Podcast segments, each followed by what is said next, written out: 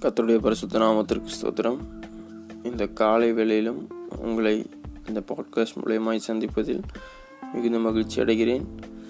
இந்த நாளிலும் கூட தேவன் உங்களோடு இருப்பாராக. பரிசுத்த ஆவியானவர் உங்களை வழிநடத்துவாராக இந்த நாளிலும் விசுவாசி அறிக்கையாக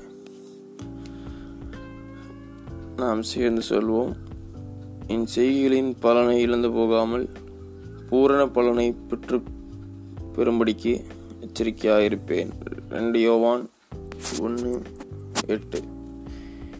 இதை நாம் வாழ்க்கையில் அறிக்கை செய்து பிரசுத்த ஆவியானவரின் துணையோடு பிரசுத்தமாய் வாழ்வோம்.